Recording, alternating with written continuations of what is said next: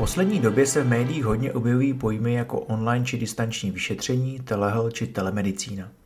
Právě naše platforma PRINCIPAL Telemedicine umožňuje vzdálený dohled pacientů a sběr dat prostřednictvím měřících zařízení. Systém je schopen analyzovat data v reálném čase za pomocí nástrojů umělé inteligence. Tím de facto připravuje relevantní informace pro poskytování další zdravotní péče. V čem konkrétně může pomoci zdravotním institucím a jednotlivým zdravotníkům? A kde všude je možné se s telemedicínou již dnes setkat? Na tyto a další otázky mám v dnešním podcastu zodpoví moji kolegové Ladislav Müller, vedoucí kompetence Microsoft, a Petr Moláček, konzultant pro oblast telehealth. Mé jméno je Zdeněk Czulek a já vám přeji příjemný poslech.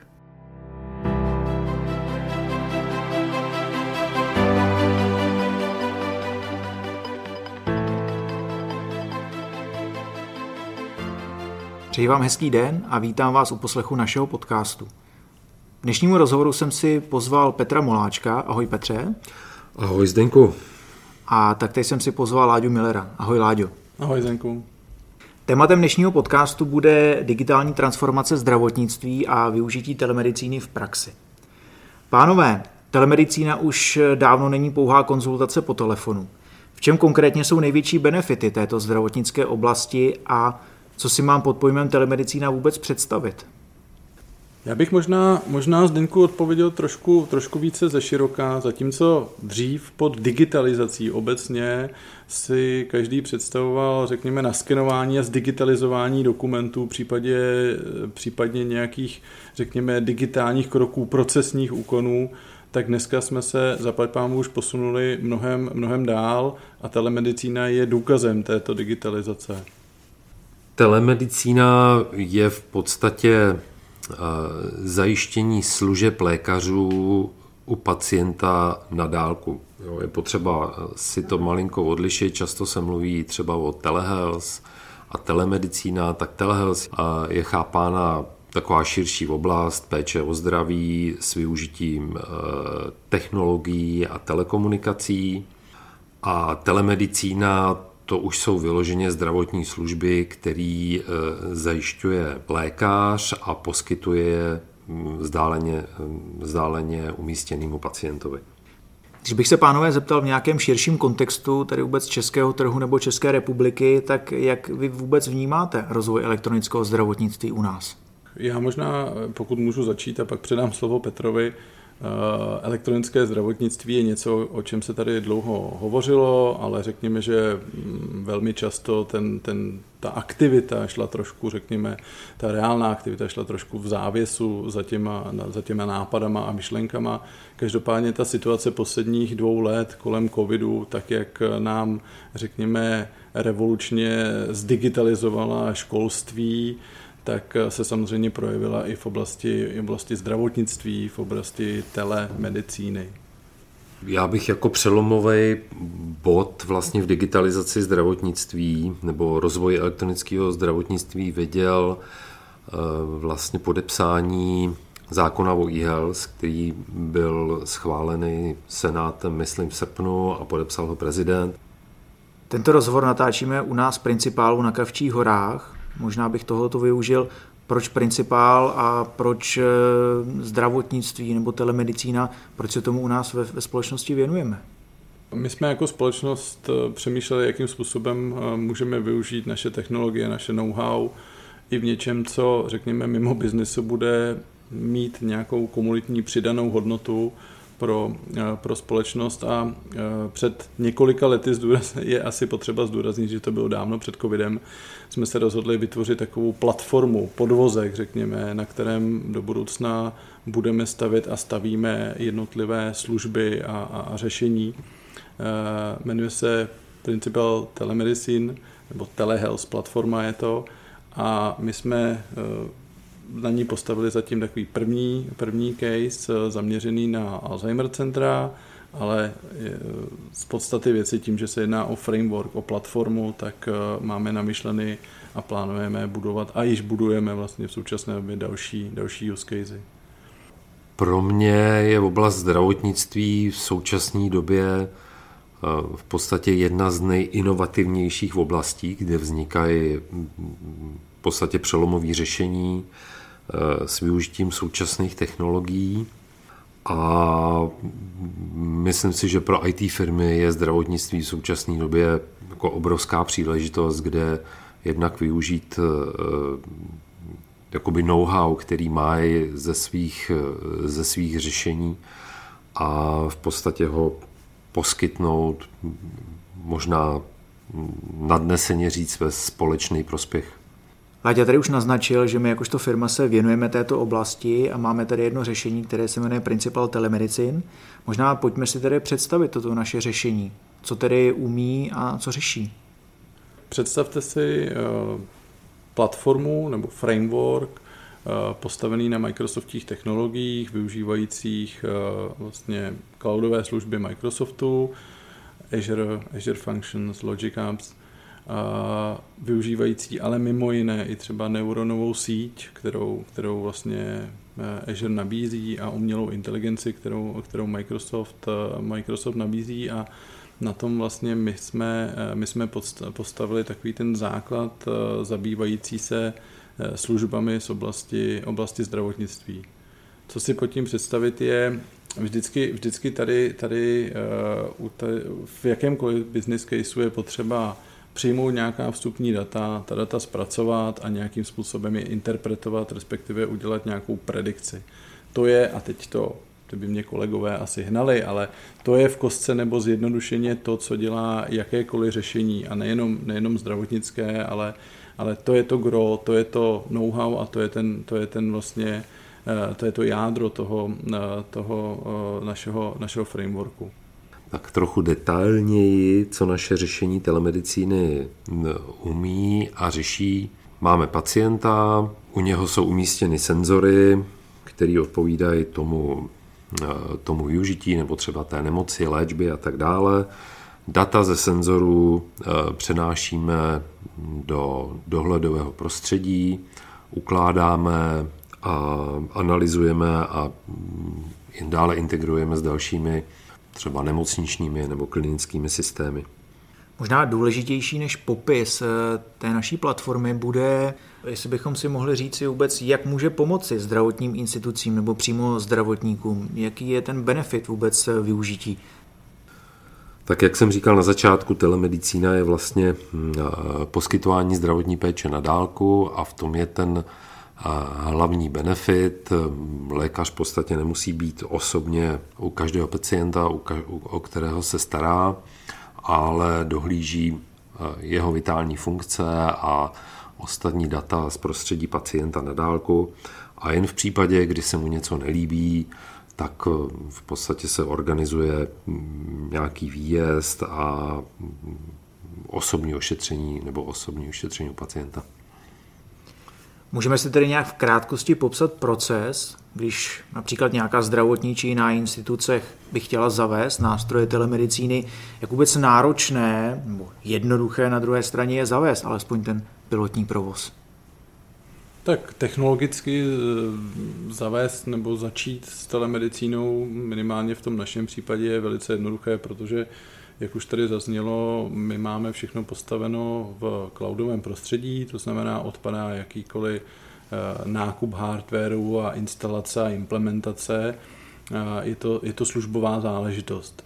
Samozřejmě potom ta další část je na straně těch pacientů, řekněme ty IoT prvky, které je potřeba, je potřeba buď koupit nebo zapůjčit, to, to už asi není problém, je to technikálie, a díky nim sbírat data. Ale zpátky na začátku k té tvé otázce, myslím, že se bavíme v ideálním případě o řádech hodin.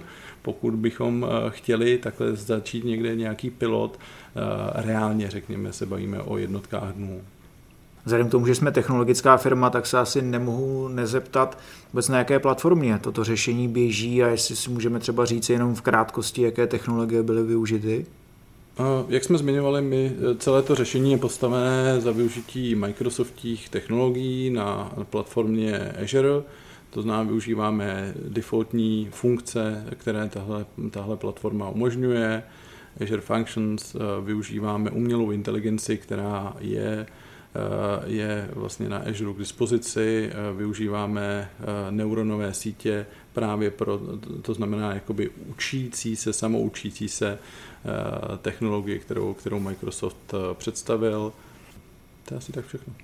Já bych se ještě vrátil k té otázce vlastně implementace nástrojů telemedicíny, jakoby nasaz, vlastní nasazení telemedicíny ve zdravotnickém zařízení je v podstatě aktivita, která musí vznikat velice těsně s provozovatelem toho zdravotnického zařízení, potažmo s lékaři a se sestrami, protože to budou hlavní uživatelé vedle pacientů, kteří budou vlastně to prostředí, prostředí využívat. Musí se vlastně celý ten proces jednak toho nasazení a potom i toho využívání poměrně důkladně připravit, aby to zdravotníkům skutečně v jejich práci pomáhalo a aby jim to nevadilo v práci, kterou doposavat provádějí a na kterou jsou zvyklí. Protože ze zkušenosti taky víme, pokud se jako začne s nadšením nasazovat telemedicína, tak se sice rychle zavede, ale potom je vidět, že zas třeba tolik benefitu nepřináší a v podstatě se to řešení odloží a přestane se, přestane se používat.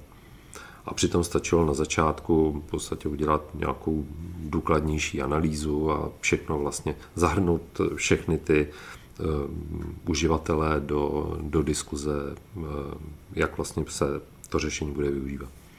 Možná jedna věc je ta softwarová platforma, o které jsme se teď tady bavili, že teda využíváme platformu Microsoftu, ale na druhé straně pojďme si třeba ještě představit ten hardware, který je možné využít pro sběru informací o pacientech. Tak dneska je na trhu poměrně hodně různých senzorů, který se dají využít opravdu jakýmkoliv způsobem. My jsme začínali v podstatě s prvním zařízením, což byl tonometr s, Bluetooth, s možností Bluetooth připojení, pak jsme přidávali další takový klasický přístroje, které se používají nejčastěji ve zdravotní péči, jako jsou oximetry nebo glukometry, například měření úrovně glykémie. A postupem času jsme přidávali třeba chytré hodinky, chystáme se třeba na využití chytrých, chytrých textilí, které mají senzory zabudovaný nebo vetkaný přímo, přímo do látek. A těším se v budoucnu, že třeba, tak jak jsme viděli letos na Medice, že třeba někdy v budoucnu budeme používat nanorobota, který vlastně je nasazen třeba v krevním řečišti pacienta. Digitální transformace zdravotnictví umožňuje sbírat opravdu jako velké množství dat. Můžeme si třeba říci, jaká data jsme schopni sbírat pomocí telemedicínské platformy a jakým způsobem jsme schopni s nimi pracovat a jak jsme schopni je analyzovat? My jsme samozřejmě schopni od pacienta sbírat velké množství dat, ať co se týká jeho vitálních hodnot, dat z jeho prostředí a kombinovat to s dalšími daty, které třeba z veřejných zdrojů jsou nějakým způsobem k dispozici. Podobně to takhle třeba vzniká u projektu Vanda, kde sbíráme vlastně fyziologické údaje toho uživatele nebo toho monitorovaného objektu a v podstatě tyhle ty data vyhodnocujeme z veřejnými zdroji, který nám říkají, jak se třeba, říši, jak se třeba šíří respirační choroby. Já tady možná, možná jenom doplním, Zdeňku, to, co popisoval Petr. My umíme, nazbíráme základní data, ať už z čidel nebo z různých měřáků, když to řeknu laicky, oxometrů, glykometrů, A tam právě ta technologie, kterou, kterou my, jsme, my jsme vlastně do toho našeho řešení zakomponovali, umí a je silná v tom, že dokážeme ta data, ta data analyzovat, interpretovat, porovnat, a to jak na úrovni, na úrovni toho, jaký je, řekněme, standard ve společnosti, tak na, na to, jaký je individuální toho daného pacienta ten správný, například klidový režim. Někdo máme tlak vyšší, někdo máme tlak nižší. A ta, to řešení umí t- tyto otázky vzít v potaz a na základě toho buď můžeme spustit nějaký alert, to znamená pošle se informace lékaři, zdravotnímu personálu, dohledovému personálu, anebo umíme a ruku v ruce s tím predikovat uh, tu budoucnost. To znamená, není to věštění z koule, ale na základě tvrdých dát za použití machine learningu, jak už jsme tady hovořili, neuronových sítí, tak s vysokou pravděpodobností umíme predikovat například vývoj choroby, jak bude co postupovat, nebo jakým způsobem by měla například se vyvíjet léčba, nebo jak, jak, jak, kam vlastně t, t, ten stav toho pacienta postupuje. Ty jsi tady, Láďo, na začátku tohoto rozhovoru říkal, že PRINCIPAL Telemedicina je možné, nebo PRINCIPAL Telemedicinu je možné využít pro osoby nemocné Alzheimerem, nicméně ta naše platforma má využití i ve více oborech. Kdybychom si řekli v základu, o které se jedná a v jakých oblastech zdravotnictví může pomoci již nyní? Tak my jsme naše řešení používali na začátku k monitorování chronických nemocí, a byly to typické projevy nebo typické data, které se sbíraly u kardiaků a u lidí, kteří mají cukrovku a jsou v typické rizikové skupině nad šedesát let, takže vlastně na dálku si ten pacient odměřil pravidelně podle toho, jak mu to lékař předepsal, krevní tlak, oxidaci krve, cukr a váhu. A tohle to vlastně ten lékař nějakým způsobem sledoval a porovnával vývoj nemoci a trendy. Pak jsme začali vlastně tohleto naše řešení využívat v oblasti neurologie a geriatrie, kde se to používalo k dohledu pacientů s ranými příznaky Alzheimerovy demence, kde se sledovaly teda jednak vitální hodnoty a fyzické aktivity, potom vlastně pohyb v domácím prostředí a nějakým způsobem ještě kognitivní funkce.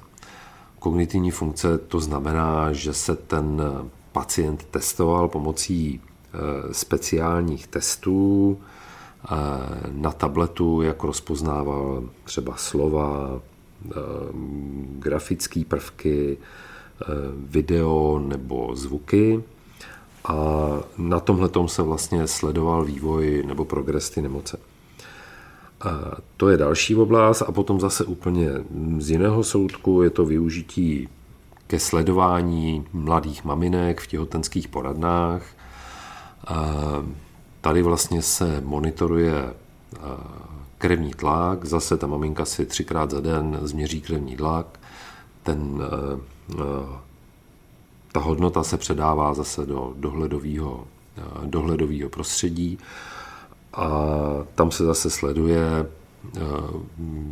jestli náhodou ten krevní tlak nevylítne vysoko a nehrozí tam třeba riziko preeklamzie. Tady vlastně to využití je, je v tom, jak už jsme se bavili úplně na začátku, ten, ten, ten benefit je pro tu maminku, hmm. když zůstaneme tady u té gynekologie, i pro toho lékaře v tom, že zatímco maminka, když se měří nebo si změří i cukr, protože asi kdo máme děti a, a prožili jsme těhotenství, tak víme, že se měří podezření na, na těhotenské cukrovky a podobně. To znamená, tady ty základní, základní funkce, jako je tlak nebo, nebo cukr, se dají změřit, poslat hodnoty lékaři a i zase se vrátím k tomu začátku. V covidové době, kdy úplně nebylo nejlepší chodit a potkávat se, potkávat se s lékařem v ordinaci, pokud to nebylo nezbytně nutné, tak ta maminka i ten lékař mohou být v klidu že všechno je v pořádku, pokud to je v pořádku, nebo naopak naplánovat i přes ty okolnosti externí, že je potřeba, aby, aby přišla na prohlídku.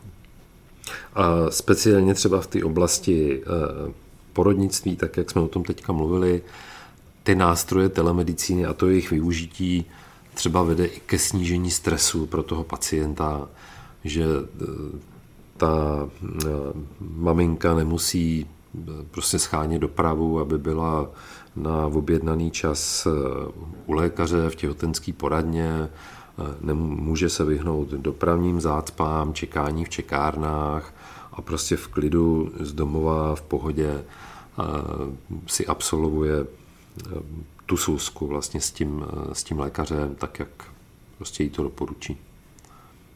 I díky tomu, že PRINCIPAL Telemedicine je postavená mimo jiné na Azure, tak je to poměrně jako škálovatelná nebo modulární platforma.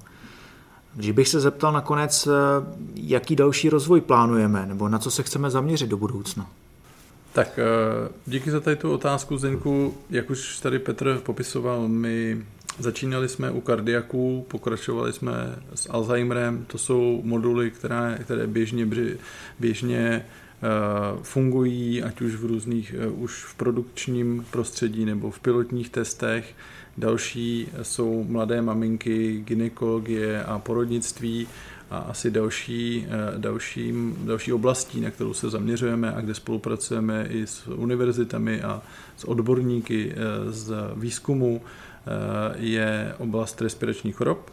Nejenom, a zase nejenom kvůli covidu a kvůli té situaci, kterou dneska, dneska tady zažíváme všichni, ale musíme si uvědomit, že třeba chřipkové epidemie tady byly takřka každý rok a ta naše snaha je dohromady s vědci z univerzit přijít na to, jakým způsobem zapojit tu neuronovou síť, umělou inteligenci a interpretaci video i video dat vlastně využít k predikci a prevenci před takovýmito situacemi a epidemiemi. Tohle za mě je určitě velmi žádoucí oblast, které je dobré se věnovat. Věřím tomu, že se s naší PRINCIPAL Telemedicinou budeme setkávat i více. Já vám děkuji za čas, který jste věnovali tomuto rozhovoru a budu se těšit někdy příště. Ahoj. Ahoj. Ahoj, Zdeňku.